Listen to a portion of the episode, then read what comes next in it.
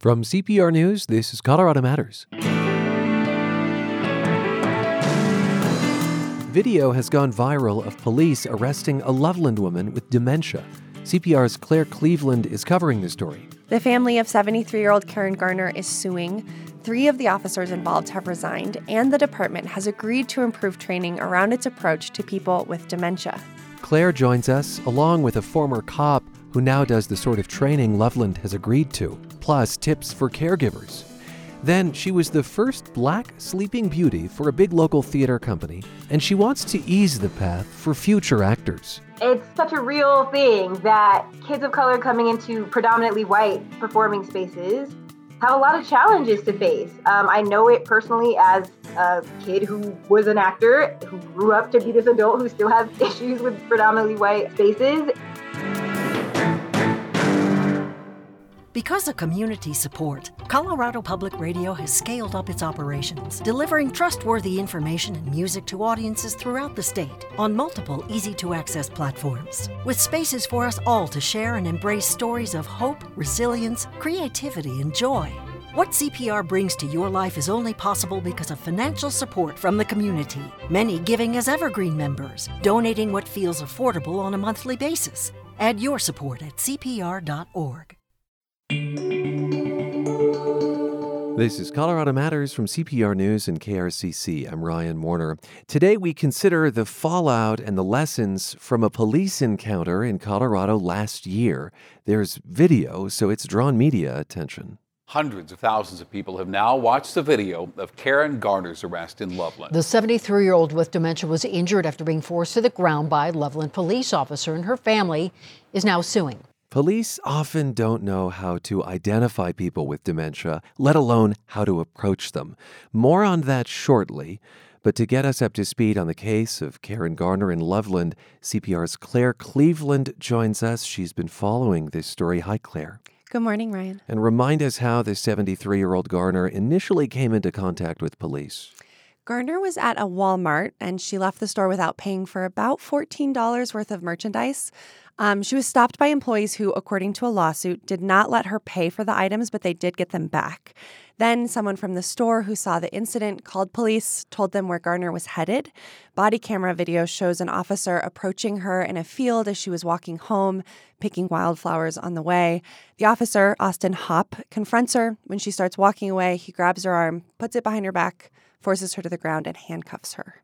So Karen Garner was arrested. The family, as we heard now, suing. What do they say happened?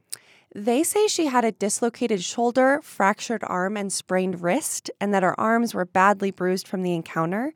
She was booked at the jail and put in a cell where they say she was then ignored for hours until a jail staffer later realized she was injured and then transported her to the ER. There is another incident related to this case caught on video. This one is at the station. What does it show, Claire?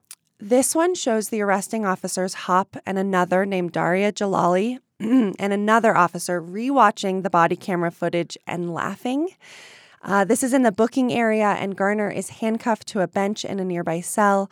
At one point, one of the officers can be heard saying to the others, Ready for the pop, indicating her shoulder popping, which can be heard on the body camera footage. Goodness. What happened to the officers involved? The two officers who were on the scene, they resigned. So did a community service officer named Tyler Blackett, who helped book Garner into the jail and is also on that laughing video. According to a spokesman for the department, none will, will receive a severance package. During a press conference to announce the officer's resignation, Loveland Police Chief Robert Ticer said the goal of his department has always been to make the community proud and that they had failed and that they are sorry. He also said the video was painful for him personally to watch. Alongside the lawsuit from Garner's family, there's a criminal investigation of the officers led by the nearby Fort Collins Police Department and the local district attorney. Is the Loveland Department doing anything else to avoid incidents like this in the future? Yes, the department says it will now require officers to do training on interacting with people with memory impairments like Garner, such as Alzheimer's and other forms of dementia. Claire, thanks for the update. We appreciate it. Yeah, thank you. CPR's Claire Cleveland. Now, two people with deep knowledge in this arena. Jody Gregg of Aurora is a former police dispatcher and now helps care for her mother in law who has dementia. Eric Bianchi is a former police officer who trains first responders to interact properly with people who have memory impairments, the sort of training that Claire just alluded to. And I'm grateful that both of you could be with us. Jody, uh, given your experience in law enforcement and as a caregiver, I wonder what your reaction was to the video out of Loveland. My first reaction to it was that I could envision my own mother in law in a similar situation. Um, she's done some kind of crazy things here and there. She's had these delusions that she can just give a cashier a code and walk out the store without paying for things. And she's tried to do that on more than one occasion that we've caught her in. Um, so I, I could easily envision her running into law enforcement in a similar situation. And it was pretty hard to watch that video. Um, the officer that responded to that call didn't seem to take more than a second or two to try to even find out what uh, Ms. Garner was thinking and why she was walking away from him. So that was pretty discouraging to see. Your mother in law has something called Lewy body dementia. And before she lived with you, I understand she had multiple interactions with police, although it sounds like they weren't hostile situations. But uh, in brief, what happened? Um, she did have multiple encounters with them because, as part of the disease that she has, she has incredible hallucinations and delusions. And off and on for many years, she thought that somebody was trying to break into her home. And when this first started, she would call us and be terrified and tell us that someone was trying to break in. And we took that at face value and told her she'd need to call the police. Sometimes she wouldn't hang up the phone with us, so we would call the police for her and have them respond to her address.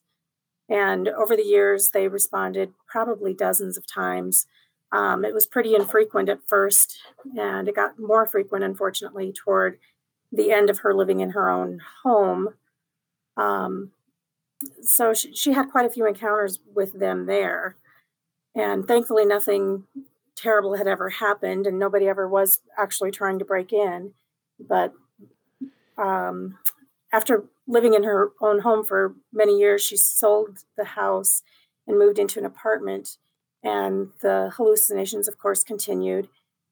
And probably the worst of them was when she called 911 to report that somebody upstairs with a gun was trying to kill her.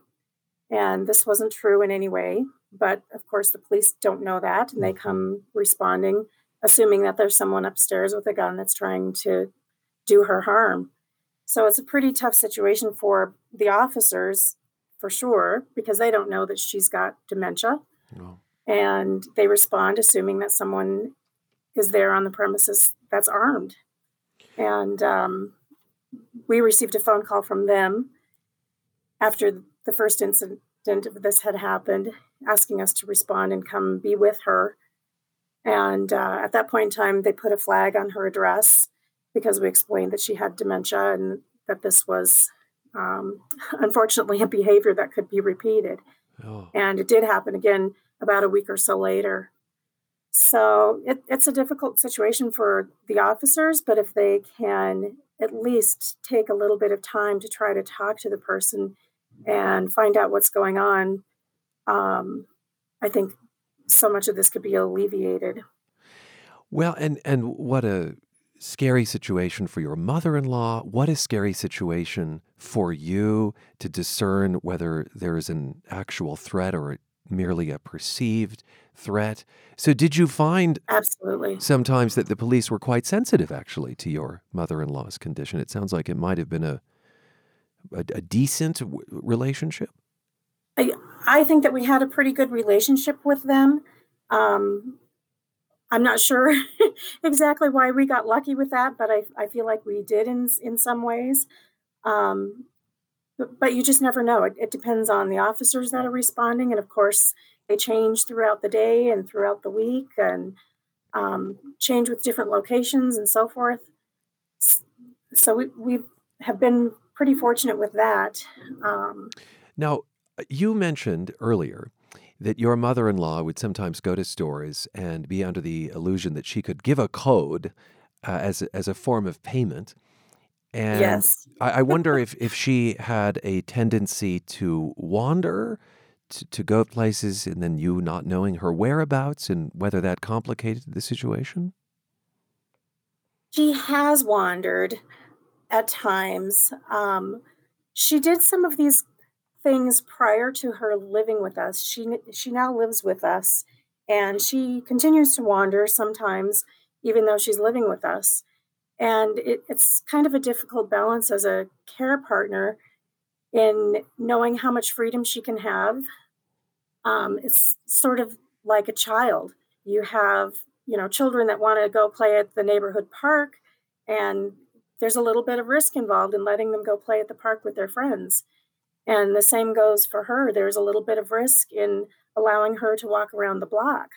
But she does it regularly. 99% of the time she walks around the block and she comes back. But there have been a few occasions where she walks around the block and continues walking. And after a certain amount of time, you know, she should have already been back. So we have to go and try to find where she's gone. I know that she's gone to local stores a couple of times, and um, I know she's walked into restaurants and gotten a drink there and come home. So there, there's a little bit of risk, but like I said, as a caregiver, you also have to allow them to have some freedom. They're not prisoners. Yeah, that balance must be very difficult to strike. All right, Yeah. Eric Bianchi, you work with the Alzheimer's Association to train first responders, cops included, on how to interact with people who have dementia. I, I guess, first off, isn't this already part of regular police training? It is to some degree. Uh, however, police officers in the academy are uh, the focus of training is generally on uh, use of force, uh, laws of arrest, and search and seizure. There are so much to present to a, a new recruit uh, in a very short period of time. And it comes down to how much available time do they have for specialized services and specific skills. And I I know when I went through the academy, we had, uh, I believe, eight hours on mental illness alone. This is back in 1976. It wasn't really very helpful. I mean, what I heard Jody articulating is that it might depend from officer to officer whether someone's trained. Do you find that there's just a lot of inconsistency among departments and within departments when it comes to knowing to recognize the signs of dementia and how to handle folks with it? I think so. I think that um, an officer with empathy would be able to catch something and realize that something is amiss and and uh, do some listening. Uh, but we're we're trained to to approach a situation as though it's. Uh, um, we need to take control. We need to be assertive in, cer- in certain situations, certainly dynamic situations. And that's counterintuitive to what an officer needs to do when they encounter someone with dementia. I mean, as we just heard described, if you were responding to a scene where the report is that someone uh, on the floor above is trying to kill someone else in the building, I mean, I can imagine those being difficult shoes to walk in for an officer. But you said that that someone who has some empathy might be able to catch some signs. What do you train officers to look for?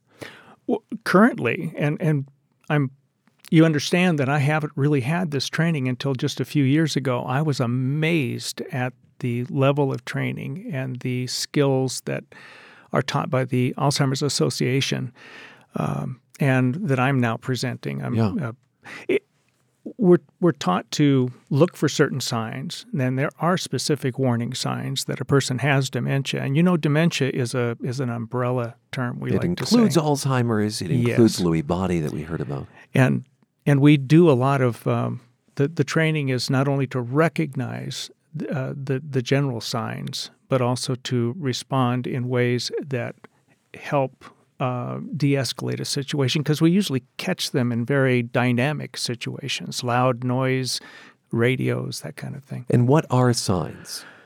Some of them, well, most of us, when when when I first started uh, with the Alzheimer's Association, I just assumed that um, that we were looking at someone with um, uh, memory loss or memory problems, but that's not necessarily the case. We have people who have uh, their judgment is impacted, their vision is impacted.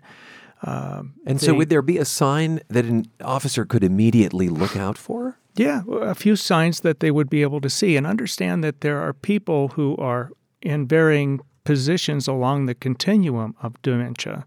There are people who are actually living with dementia, thousands, I think, uh, I would imagine, who uh, haven't been diagnosed and they're living mm. among us and they're exhibiting signs that uh, are maybe uh, out of the ordinary. But when a like person, what? Um, oh, I inability to um, to use the right word, uh, to find the right word, and that increases as a person goes down this uh, along this journey. Um, lack of uh, uh things that they used to do uh, with regularity, making coffee or doing something that is a routine for them that they've been doing for years, suddenly forgetting the steps. Um, but these wouldn't necessarily be things that I could recognize if I'm an officer immediately showing up on scene. I mean, that's pretty complicated. Absolutely. Uh, the training that the Alzheimer's provides is brilliant. It's for caregivers, people who are with the person with dementia along this journey. Um, police officers see a small slice of that person's life in a mm. very short period of time and often very dynamic, very, uh, uh, very anxiety provoking. And I think that what they do is uh, a, a, police officer understands what they're looking at, will recognize it rather quickly that something is amiss. And when it comes to actually then dealing with handling the person who has dementia, how might police officers act differently from what we saw, for instance, on the Loveland video? Well, understanding that a, a person with dementia sees um, the emotion of a person that is con- uh, they're, they're speaking with or that are speaking to them. They see it and they they catch the emotion and they amplify it. So if you come up with um, aggressively a loud voice, uh, it's likely you're going to get that in return. Mm. Plus, uh, we teach officers to approach if they suspect that they have someone with dementia they'll approach uh, from the front because periphery is an issue. They, they begin to lose some of that periphery and it startles them if you come up uh, from the side.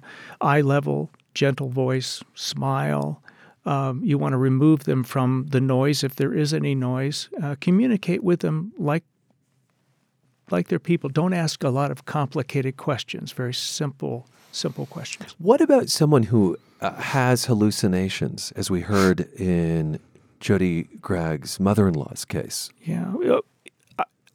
Our advice is to lean into that person's reality. If you have someone who uh, is absolutely sure that their house is on fire or there's someone upstairs who's uh, threatening to shoot them, uh, and you recognize the, the dementia aspect that may be involved, uh, lean into that. Go upstairs or, or somehow work with that person at their reality. And it does make a difference. If you tell them there is nobody up there, in just a few seconds, do you hope more departments do this kind of training? Absolutely. Mm-hmm. Absolutely. I think it's so critical for officers to understand. Eric Bianchi, thanks so much for being with us. Jody Gregg, we're grateful for your time. Two Coloradans at the intersection of policing and dementia. For a few minutes, we're going to talk as well about the role of caregivers and just maybe lawmakers in this. Amelia Schaefer leads the Colorado Alzheimer's Association. Amelia, welcome back to the show. Thank you, Ryan. I do think of the recent policing reforms that Colorado passed, the measures that Congress is considering. Do you think laws need to change specifically to protect those with dementia when it comes to law enforcement? You know, I think when you look at the prevalence of Alzheimer's and dementia right now, and also the fact that every single day 10,000 baby boomers are turning 65, we know that uh, the, it's only going to become more important for our whole community to understand Alzheimer's and dementia, which is why we're excited about some uh, legislation that's happening right now in Colorado. Oh, uh, do you want to say just a few words about that? Yeah, House Bill 1122. Uh, right now, we're looking at creating a commission uh, to understand what kind of training do first responders, all first responders, need about Alzheimer's and dementia. And we're very grateful for Senator Kolker and uh, Janae to co sponsor this bill and, and hope to see a, a, meaningful look at what is it that officers need. As you heard, there are a lot of requirements, but um, we certainly think this is an important one. And this is not just police officers, but it's also, you know, firefighters and uh, all sorts of folks. Absolutely. Uh, EMT, you know, uh, again, Alzheimer's and dementia, these are community diseases. And so it really does take a community to understand and care for that. You know, the, the old saying, it takes a village. Uh, it is really true with Alzheimer's and dementia. You know, before the break, we heard the story of Jody Gregg in Aurora and of her mother in law. And I, I wonder what caregivers can do to minimize the chance of a police encounter with their loved one, or is that even their role? Yeah, boy, this is a tough one. You know, there is no one size fits all formula when it comes to Alzheimer's or dementia. And I think the tricky part is that needs change at different stages of the disease. And, and on top of that, every family situation is unique. So, boy, it is tough to find the right balance, I think, to uh, help caregivers understand when someone needs um, more supervision, when can they be independent. Uh, there are a lot of things caregivers can do, but as you heard Eric say, many people are walking around right now. About half of the people with Alzheimer's are never diagnosed. So they don't even know, and the caregivers don't even know, that the person might need some kind of um, provision like this. Uh, Jody Gregg mentioned that at a certain point, her mother in law was sort of flagged in the system. Is it helpful to create a relationship with law enforcement and just let them know, hey, at this address, we're dealing with such and such? We absolutely recommend that. In fact, we have a whole set of uh, tips on our website. We can give people information through our helpline to help them set up a care community. We, we recommend people telling their neighbors because neighbors may see someone walking outside in their pajamas and not know what to do. But if the neighbors are informed, they can actually be a part of that solution. So we actually recommend setting up a whole care community so that the individual can be independent. You know, Ryan, 70% of people with Alzheimer's and dementia are living at home in our neighborhoods. They are not living in an assisted living or nursing home. And so this is an issue, whether people like it or not, or know it or not, that is a part of our everyday lives. In just about the last minute, is law enforcement a frequent subject of discussion among the caregivers for whom you provide support groups. It absolutely is. We have an online message board called ALZConnected, and I just did a search before this interview, and we have over 1,600 posts just about police. And so, if you want to hear from caregivers, go check out ALZConnected or call our helpline at 800 272 3900. And you'll get a chance to understand what you can do as a caregiver, what you can do as a family, or maybe even what you can do as a member of the community who cares. Give that number one more time 1 800 272 3900. Amelia, thank you so much for being with us. Thanks, Ryan. Amelia Schaefer, Executive Director of the Alzheimer's Association of Colorado, joining our discussion about dementia and law enforcement. And Colorado Matters continues in the next half hour with the thrill and baggage of being the first black sleeping beauty. I'm Ryan Warner, and you're with KRCC and CPR News.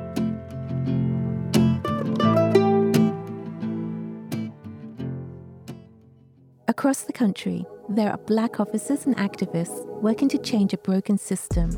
CPR's new series, Systemic, shares their stories in their voices. Man, it was a whole bunch of scared dudes behind a gun. With the uniform on, with the uniform. You can't roam the street without watching your back from the own law that's supposed to protect you. Look for Systemic from Colorado Public Radio on Apple Podcasts, NPR One, and everywhere you listen. The owners of a sheep and alpaca ranch outside of Westcliffe, who are transgender, are building a six foot fence around their property.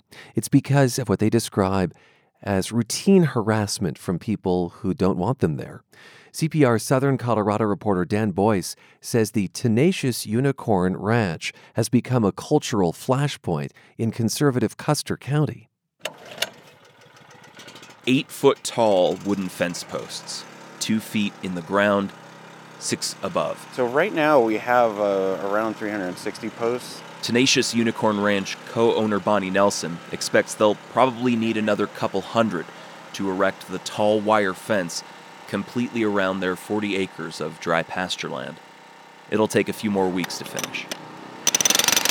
So instead of cementing them all in, we uh, we do a post hole with the tractor. Here's the other owner, Penny Logue. Then we have a jackhammer with a square plate on it.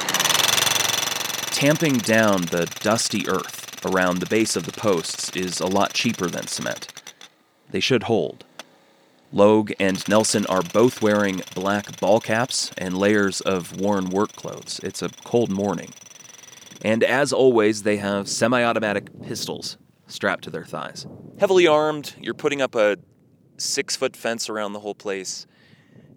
It's going to seem awfully militaristic, isn't it? I suppose. I, there's, there's some degree where, like, we want that perspective. Mess with us, Nelson says, and we'll mess back. Uh, we're, we all we want is to be left alone. We're a group of trans women trying to create a haven for trans people. On top of being a working ranch, Logue and Nelson are hoping to build a commune where LGBTQ people can feel safe and welcome and isolated from discrimination they say they face in traditional cisgendered society. I mean, I feel saddened that anyone, I don't care race, color, creed, religion, lifestyle, I don't care, um, would live in, in Custer County and feel that they, they, they were in jeopardy. That's Custer County Sheriff Shannon Byerly. He's a lifelong resident of the region, which nestles up against the jaw dropping Sangre de Cristo Mountains. He says the ranchers haven't really been all that hospitable since moving in last year. He says most residents didn't even know they were here initially. And then all of a sudden, this newspaper article comes out and they well, I, I, I don't want to put words in their mouths, but you know, they, they just were pretty disparaging about the citizens in general in Custer County. The Unicorn Ranch has been featured in a number of news articles where Logue details severe online threats, multiple instances of local harassment, and even armed trespassing on the property itself. Sheriff Byerly says his office was never contacted about these incidents. He says the picture the ranchers have painted in these articles and the security fortifications they're installing do not indicate they want to be part of the community. I mean, I, I just don't think I don't think they did themselves any favors by by by taking that approach. Some, including readers of the unabashedly conservative local paper, the Sangre de Cristo Sentinel, say the ranchers are exaggerating their claims of persecution in order to bring in large amounts of cash through online fundraising. The ranch's latest effort on the website GoFundMe currently stands at nearly $115,000. Penny Logue calls this criticism a straw man argument. She says, questioning when victims speak publicly about abuse is a classic strategy of abusers. As for their feelings on Custer County, Logue says they've tried to make their overall affection for residents very clear. She says it's just there's a small group of locals who make their lives difficult. This county is stuffed full of downright amazing people. And that has nothing to do with politics. We have a lot of friends that are conservative, but we don't have any friends that are Nazis. The new fence will add security to the ranch on top of recently installed surveillance cameras. Volunteers also provide extra armed security at times. Meanwhile, though, Logue says they've really tried to form bonds with their neighbors as well through recycling efforts, through providing handiwork, through starting a community garden in Westcliffe. She says these two sides, public and private, don't need to be mutually exclusive. I think that we can, when we choose to engage, be out in the community engaging. And when we shut our gates because the cis world is a little bit much sometimes. When that happens, she says, they should get to leave the outside world behind just like anyone else. In Westcliffe, Dan Boyce, CPR News. It is the longest running role of Denver actress Alasia Gray's career. For years now, she has co starred in Black with a capital B through Curious Theater Company. The show is set at a candlelight vigil for a black life taken by police. Gray's character, who's African American, is speaking with a white attendee who's sobbing and trying to get her head around systemic racism. The black character agrees to do some enlightening if the white woman promises to listen, really listen. For just a few minutes, let's dip into an excerpt. Black needs a capital B because black is an identity. Black is eh, black is a name. Black is the name that comes before any other adjective used to describe me. I am black before all else. Now, please understand this is not my choice, but what has been placed upon me. How is that not the same for whites as well? To remember our condition. Oh, I guess I could rephrase that. Mm-hmm. Can you explain how this differs between white and black? Please? There you go. That's it. Think before you speak. Uh, the difference is that white is seen as the norm. Now, the norm doesn't need to be described with specifics because it's the norm, uh, uh, the standard. Now, everyone knows the standard, but in this world, anything outside of normal must be identified as such. Okay. I think I understand what you're saying. You see that lady over there? Yes, the woman carrying the baby. What about her? Do you see that lady over there? Are you pointing to the black woman wearing the sundress?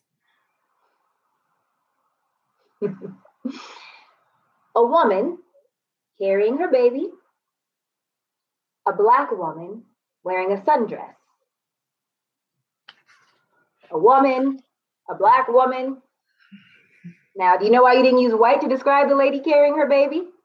I, I just. No, no. Remember our condition, acknowledge your privilege. So that last voice belongs to our guest, Denver actress Alasia Gray. And that's from Black with a Capital B, which Denver's Curious Theater Company makes available to stream. Gray is a past winner of the True West Award, sort of like a Colorado specific Tony. She was also the first black sleeping beauty for a major local theater company. But it has not always been a smooth ride. And Alasia Gray wants to make sure the theater is a more welcoming place for young performers of color and for audiences of color. And Alasia, welcome to the program. Hi, thanks so much for having me. Do you want to say a few words about the scene we just heard? I wonder if you identify with that kind of conversation in your offstage life. Definitely. Um, gosh, there are so many themes in that play, beautifully written by Lamaria Mina, that resonate with me just daily. It's unfortunate that that is a scene that kind of points to the othering of people and specifically even in the lines talking about you know the norm or the standard you know it's why is white the norm and the standard right like why for all of us like that's just default and how we've been kind of conditioned over hundreds of years and so yeah short answer yes i yes. can definitely resonate with with that well it's interesting you just said there for all of us you include yourself in making white the norm i wouldn't say i include making white my norm but a great example for instance is definitely living in colorado there are of course neighborhoods with you know people of color and predominantly people of color but for the majority, you walk outside and you see mostly white people. And I give this really great example of, you know, my mom and my stepdad and I went to the Bahamas last year before COVID popped off. And I just remember, so my stepdad is white, um, and my mom was just really excited about the fact that the Bahamas had all black people. And she's like, hey, you're just going to love it. Everyone's brown like us. And my stepdad was just like, well, why does that matter? Like, why is that? who, who cares? And it was like, because that is not our normal experience in Colorado to walk out and see all black people. It's normal for us to walk out and see all white people. Um, and I think in general in society, oftentimes for white people, it's like I always give the example too of I'm oftentimes the only black person in the room with all white people. But for white people, sometimes going into a room of all black people, they'd be very uncomfortable. It would be outside of their norm. It would feel like, you know, fish out of water for them. But for people of color, we're used to have, having to adapt to being the only in a sea full of white people. I hear so, you I hear you saying think about what it is to walk in our shoes with those examples, you know.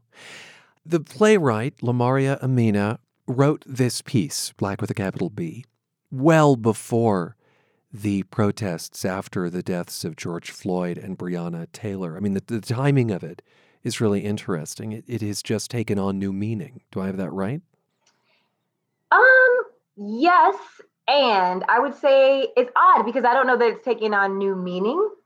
I think it's been the same meaning, um, unfortunately. And yeah, it was written in 2016 by Lamaria, and it was fresh off of Philando Castile being murdered and Alton Sterling being murdered by the police. Um, many others, obviously, this is, has happened to. So, yeah, that's what inspired her to write the piece and the Black Lives Matter chapter here in Colorado when she actually wrote it. So, so yeah, it, it is crazy that it has stood the test of time, and it's unfortunate that it's still very relevant. But yeah, this has been a theme, at least for you know the Black community. We've been dealing with this for a very, very long time. Yeah, thank you for saying what you said there.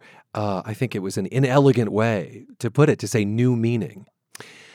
We had a guest on a while back, a former head of African American studies at Princeton, who argued that white should be capitalized as well, which is not mm-hmm. currently the AP style. So the Associated Press, which sort of dictates what newspapers and radio and all these journalists do, dictates that black and indigenous be capitalized, not white.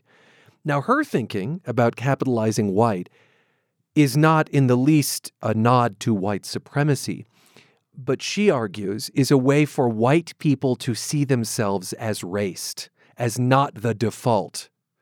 I just wonder because you've starred for so long in this show called Black with a capital B, if if you'd share a few thoughts about that professor's impressions of capitalizing white. Gosh, that's an interesting question because I like to say I'm a, a very like I won't say glass half empty, half full. I, I can see both sides. I'm that type of person. Uh-huh.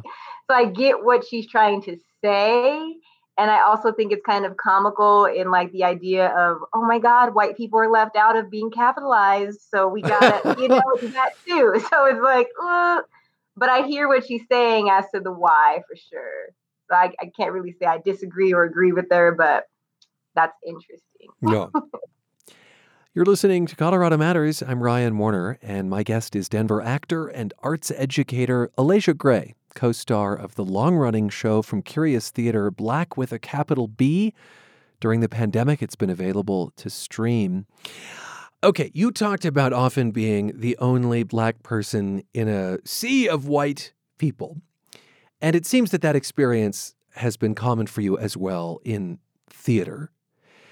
I mentioned that you were the first black sleeping beauty for a major local children's production. That was in, I think, 2018, right? Alasia? Yes. Yeah. Uh, first off, what did it feel like when you landed that role? I was so excited because, first of all, I didn't even plan to audition. Like, I was not interested in Sleeping Beauty. and, you know, immediately, and this goes to, unfortunately, that default, I was like, I don't want to play a witch and I don't feel like being the whatever, you know, like whatever character I could have possibly been cast as, not even thinking about Sleeping Beauty, right? I'm thinking about everything else but that character. I was like, oh, I don't know. and so the director, he's amazing. Um, Steve Wilson was like, no, please come audition. And the education director at the time was like, please just come audition. And so, yeah, when I got in the room, I just remember I kept getting the sides for Sleeping Beauty. And I was like, it just, it just dawned on me in that moment of like, oh my gosh, they are also considering me for Sleeping Beauty. It was just something I have never experienced before. And I hate that, you know, just in my own thinking. It wasn't about did I think I could play Sleeping Beauty? I know I could play Sleeping Beauty. You know, that's not the question. But historically knowing how casting works, you know, is like walking into a room and just assuming that's not even a role you'd be playing. And so when it be when it shaked out that I was, you know, ended up being Sleeping Beauty, it was just such a such an incredible experience and honor.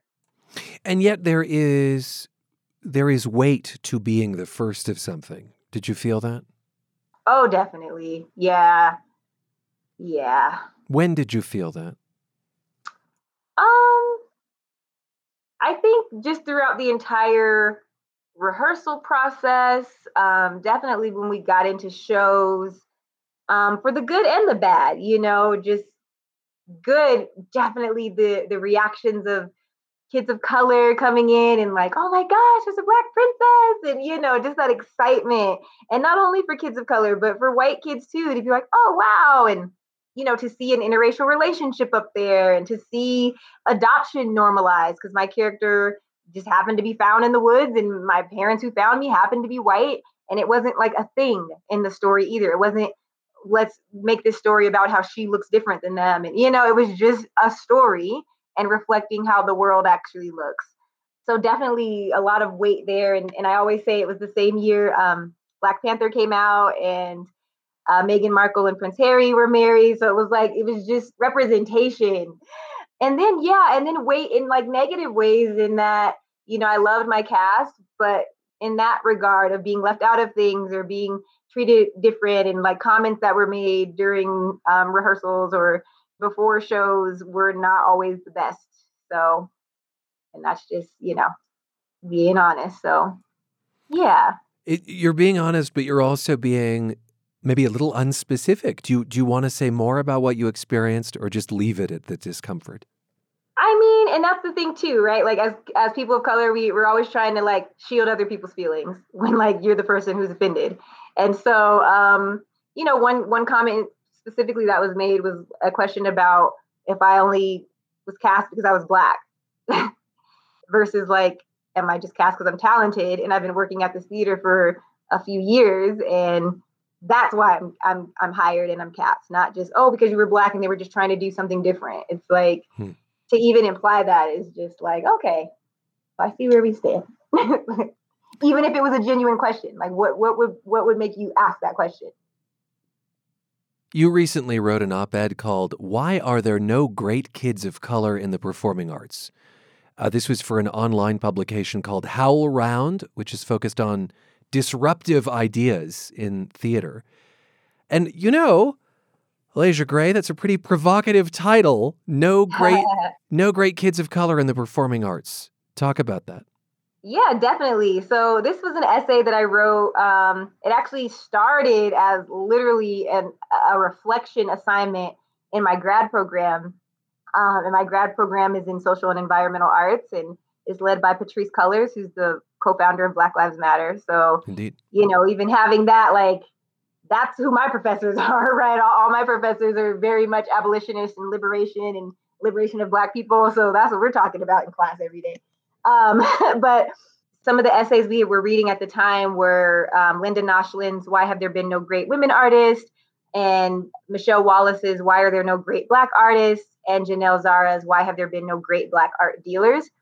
obviously it's it's funny because on first glance of those titles, it's like, what? And especially for mine, like no great kids of color. Like I'd be mad if I saw that title. Like what? Yes, there are. So um, yeah, they were definitely rhetorical questions. And so as I wrote that reflection, I was like, oh no, this is a bigger thing. And so I was in process with that essay for a really, really long time. And what made you want to write the piece? Uh, it's a reflection, by the way, on your own experience as an actor and on what you've observed as an arts educator, because you do a lot of educating of young people. Yeah, I wanted to write about it because it's such a real thing that kids of color coming into predominantly white performing spaces have a lot of challenges to face. Um, I know it personally as a kid who was an actor who grew up to be this adult who still has issues with predominantly white um, spaces. And just the lack of awareness sometimes for students. And I think as adults, we talk about student experiences or, or, or it's just very like hypothetical.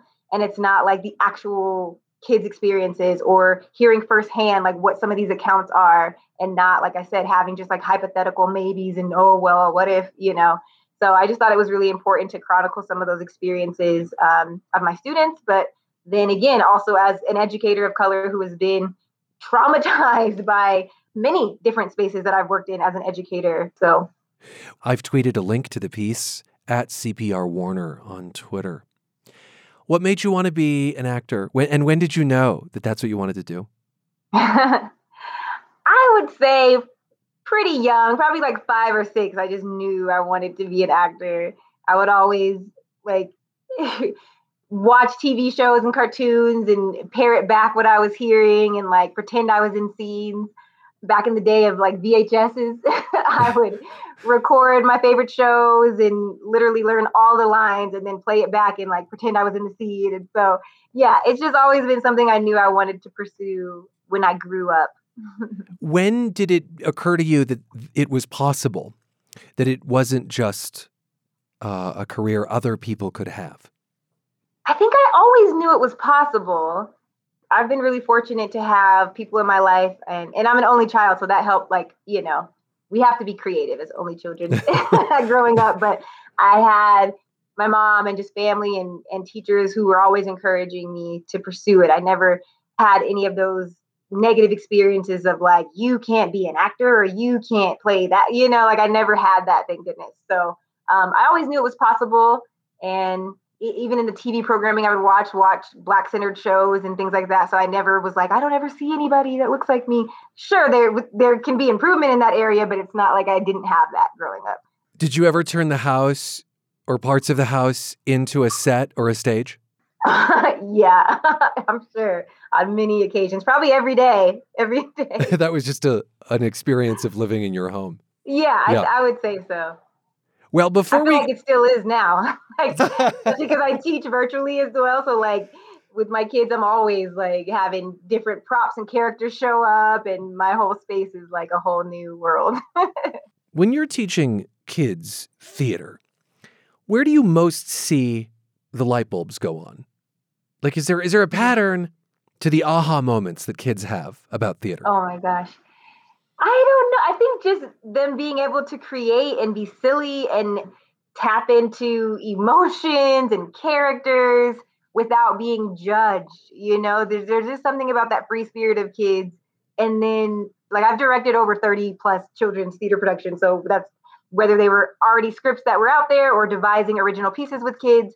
But anytime they're able to see like an idea they had, then be on stage and them like, you know, saying those lines, it's such a, an honor for them. It's like literally magic, you know? So, and I always say, even when we're needing to project, if we're on stage and be loud, they're so used to in school or in, in the house, be quiet, shh, exactly. Be, shh. And so this is the one place they're like, wait, you mean like I can just be loud? I can use my full voice and I can be silly and it, there's not like a consequence because I'm supposed to be behaving, you know, X, Y, Z. So, and even when they're shy, because there's a lot of kids who are very shy too, and then the more that they build their their self confidence, that in itself is another just treat. Alicia, thank you for using the word silly. I just, I think maybe this past year it's been so heavy in so many ways. I think I've forgotten sometimes to be silly. I feel like that's oh, yeah. a good note to end on. Thanks so much for being with us. You're welcome. Thanks for having me. Denver actor and educator Alasia Gray. She co stars in the long running show, now long streaming, Black with a capital B through Curious Theater Company. She also recently wrote an op ed titled, Why Are There No Great Kids of Color in the Performing Arts? Finally, Colorado fans of NBC's The Voice have a local hero to root for tonight. Devin Blake Jones will find out if America voted for him to continue. The Aurora native works at a tech firm but dreams of a singing career. This is Devin's performance of Harry Styles' Sign of the Times. Just stop your crying, it's a sign of the times. Welcome to the final show. I hope you're wearing your best clothes. You can't drive the door on your way to the sky. Yeah. You look pretty good down here. Tonight's a make or break moment for Devin Blake Jones, Colorado competitor on The Voice. And that's Colorado Matters with thanks to these voices. Carl Bielek, Ali Budner, Anthony Cotton, Andrea Dukakis, Michelle Fulcher, Matt Hers, Michael Hughes, Carla Jimenez, Avery Lill, Pedro Lumbrano, Patrice Mondragon, Shane Rumsey. And I'm Ryan Warner. This is Colorado Matters from CPR News and KRCC.